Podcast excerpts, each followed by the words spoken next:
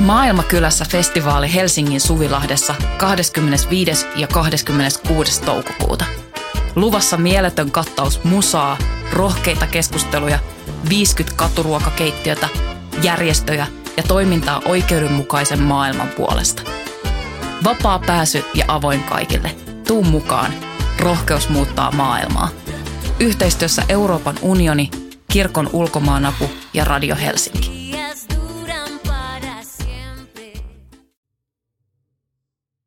Voima, numero 8 kautta 2023. Teksti Mikko Lohikoski, lukija Emilia Miettinen. Palestiinan tragedia.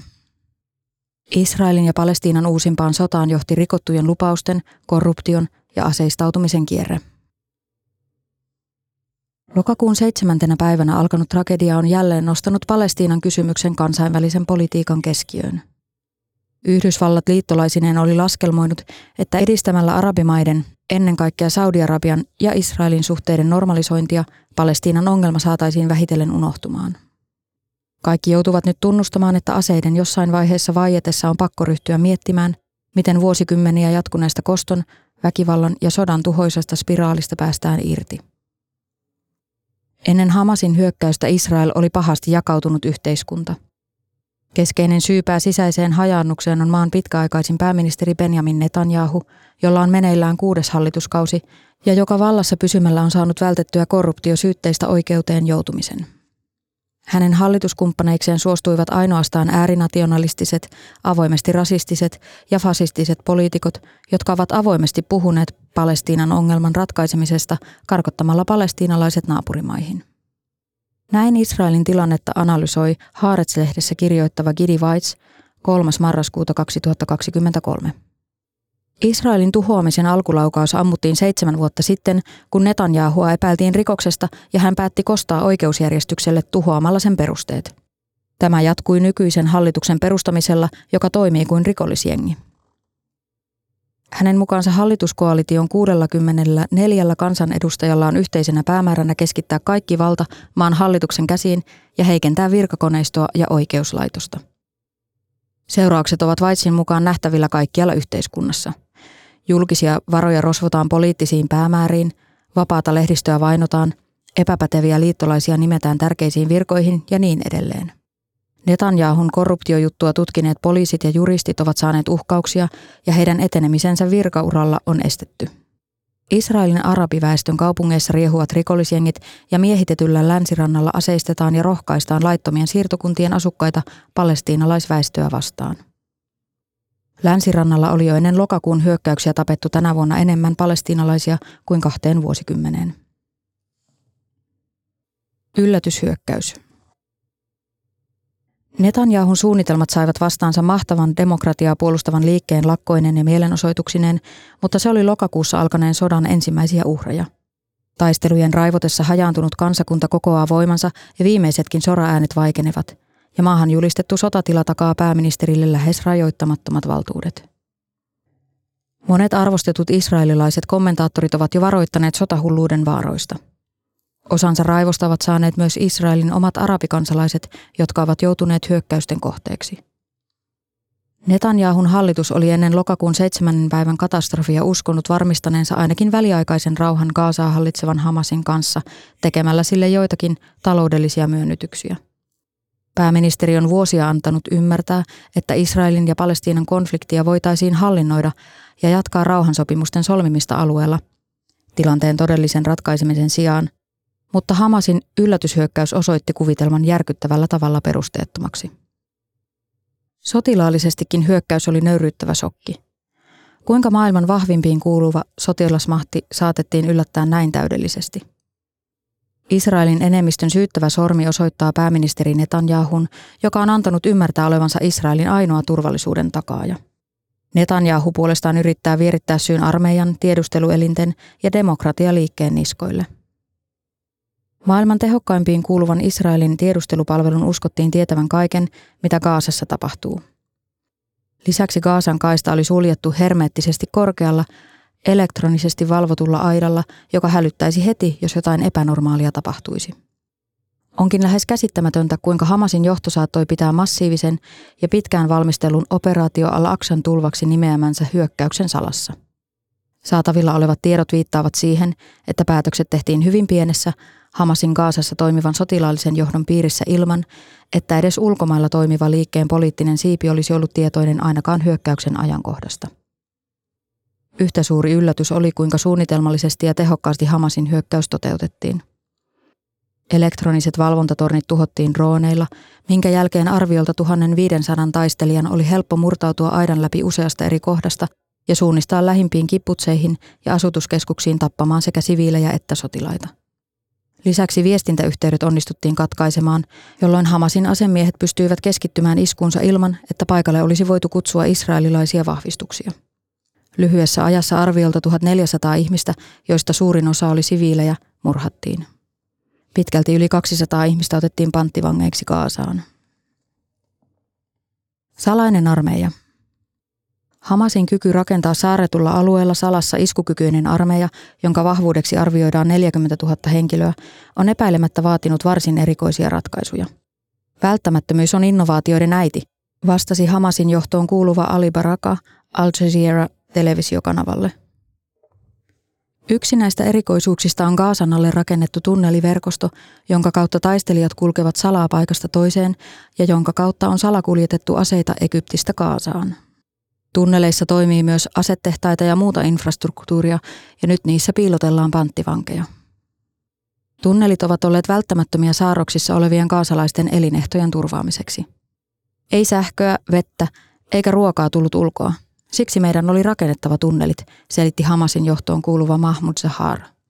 Laajimmillaan Gaasan ja Egyptin välisen 12 kilometrin mittaisen rajan alitse arvellaan vuosina 2007-2013 kulkeneen yli 1500 tunnelia, joiden kautta kulkeva kauppavirta oli suurempi kuin virallista tietä pitkin. Arabikevään jälkeen vallankaapannut Egyptin armeija tuhosi suuren osan rajan alitse kulkevista tunneleista yhteistyössä Israelin kanssa, mutta Gaasan alla kulkevat tunnelit ovat edelleen toiminnassa. Yleisesti arvellaan, että syyt Hamasin suurhyökkäykseen liittyvät lähi muuttuviin poliittisiin kehityskulkuihin ja Israelin miehityspolitiikan lisääntyneeseen aggressiivisuuteen. Netanyahun äärioikeistolaisen hallituksen rohkaisemien siirtokuntalaisten lisääntynyt väkivalta länsirannalla ja Jerusalemissa sekä maan armeijan hyökkäykset pakolaisleireihin ovat saaneet palestiinalaisväestön vaatimaan kostoa. Kun presidentti Mahmud Abbasin johtama palestiinalaishallinto koetaan yhä hampaattomampana, Monet leimaavat sen jopa Israelin miehityksen käsikassaraksi.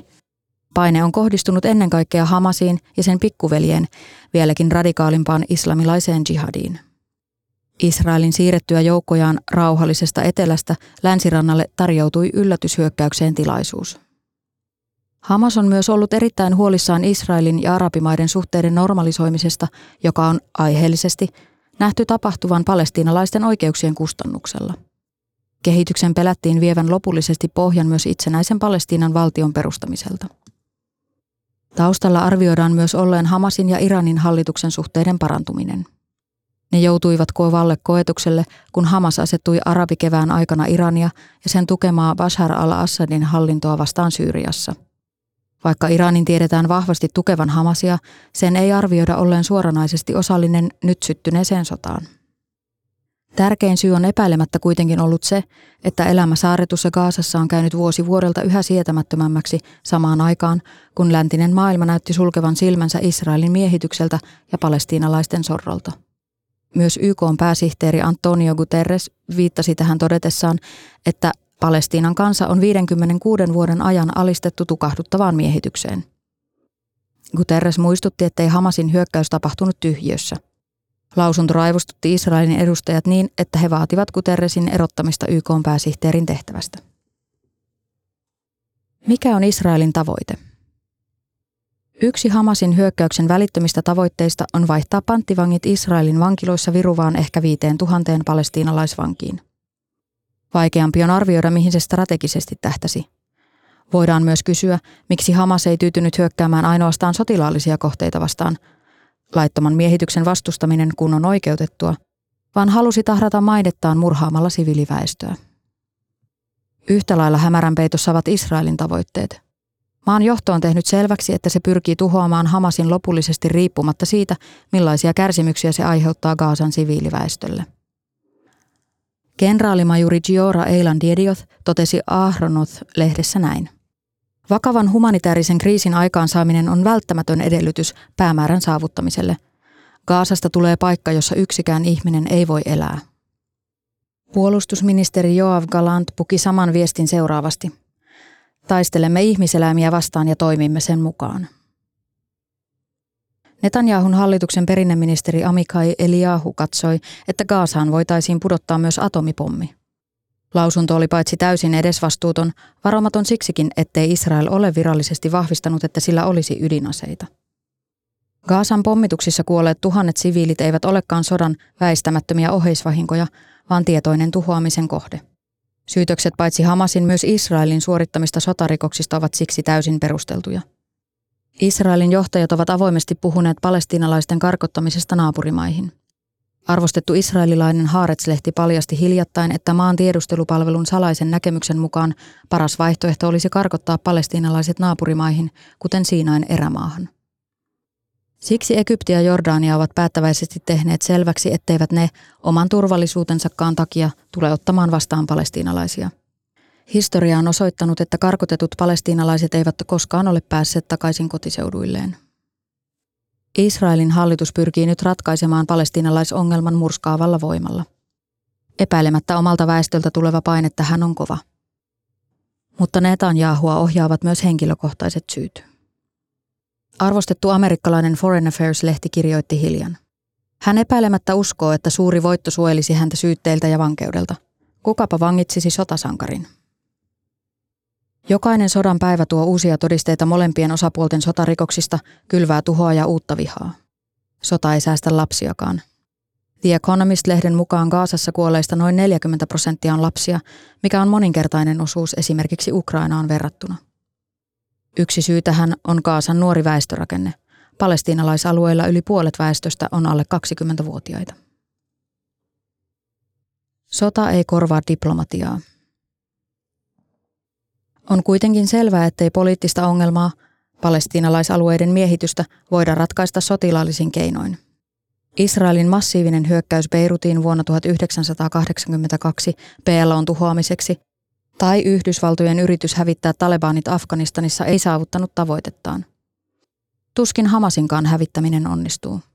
Liike on erottamaton osa palestiinalaista yhteiskuntaa, sen taistelua laitonta miehitystä vastaan ja oman itsenäisen valtion puolesta. Kun Hamas nousi valtaan Gaasassa voitettuaan vaalit vuonna 2006, Yhdysvallat ja sitten myös EU julistivat sen terroristijärjestöksi, jonka kanssa kaikki yhteydenpito on siitä lähtien ollut kiellettyä. Israel julisti Gaasan vihollisalueeksi ja alisti sen täydelliseen edelleen jatkuvaan saartoon. Mutta muun muassa presidentti Martti Ahtisaari katsoi, ettei Hamasin eristäminen ollut viisasta. Hänen mukaansa Hamasia ei voi sulkea pois prosessista, koska ilman sitä ei voida saada aikaan pysyvää ratkaisua konfliktiin. Tämä realistinen arvio pitää edelleen paikkansa. Vaikka sota on politiikan jatkamista toisin keinoin, se ei korvaa politiikkaa eikä diplomatiaa. Kaikki konfliktit ovat ratkaistavissa, korosti Martti Ahtisaari. Niin tämäkin, jos vain halutaan. Israel on kansainvälisen oikeuden ja YK on päätösten vastaisesti jatkuvasti laajentanut laittomia juutalaissiirtokuntia miehitetyllä Jordanjoen länsirannalla, joilla asuu jo noin 700 000 siirtolaista. Siirtokunnat kuristavat palestiinalaisten elinolosuhteita tavalla, joka uhkaa ehkäistä itsenäisen valtion perustamisen. Siksi viime aikoina on esitetty, että kahden itsenäisen valtion sijaan tulisikin muodostaa yksi yhtenäinen valtio Jordanjoen ja Välimeren väliselle alueelle ja taata kaikille, niin juutalaisille kuin palestiinalaisille, tasavertaiset kansalaisoikeudet. On kuitenkin vaikea uskoa tällaiseen idealistiseen visioon. Kun Israelin hallitukset eivät ole suostuneet itsenäisen ja rauhanomaisen Palestiinan valtion syntymiseen naapurinsa – Miksi se olisi valmis ottamaan viisi miljoonaa palestiinalaista omien rajojensa sisälle täysin kansalaisoikeuksin? Tällöin Israel olisi joko demokraattinen valtio tai juutalaisvaltio, joksi se itsensä määrittää, mutta ei samanaikaisesti molempia. Kuten tasavallan presidentti Sauli Niinistö hiljattain jälleen korosti, ainoa realistinen ratkaisu on itsenäisen Palestiinan valtion perustaminen Israelin rinnalle, kuten YK yleiskokous jo vuonna 1947 päätti samalla päätöslauselmalla, jolla synnytettiin Israelin valtio. Vaikka Palestiina on edelleen Israelin miehittämä, on valtaosa, eli 138 YK on 193 jäsenvaltiosta sen jo tunnustanut. Suomi ei ole näin vielä tehnyt. Kahden valtion tavoitteen saavuttamista, samalla molempien turvallisuudesta huolehtien, eivät millään tavalla edistä oikeutetustakaan suuttumuksesta syntyneet juutalaisvihan tai muslimivastaisuuden ilmaukset, päinvastoin. Palestiinan kysymyksen ratkaisu edellyttää aktiivisuutta myös Suomelta. Vastaahan linjaus niin kansainvälisen oikeuden periaatteita kuin myös Suomen virallista politiikkaa. Kirjoittaja on valtiotieteiden maisteri ja kanslianeuvos, joka on yli puolen vuosisadan ajan erikoistunut Lähi-idän tilanteen seuraamiseen.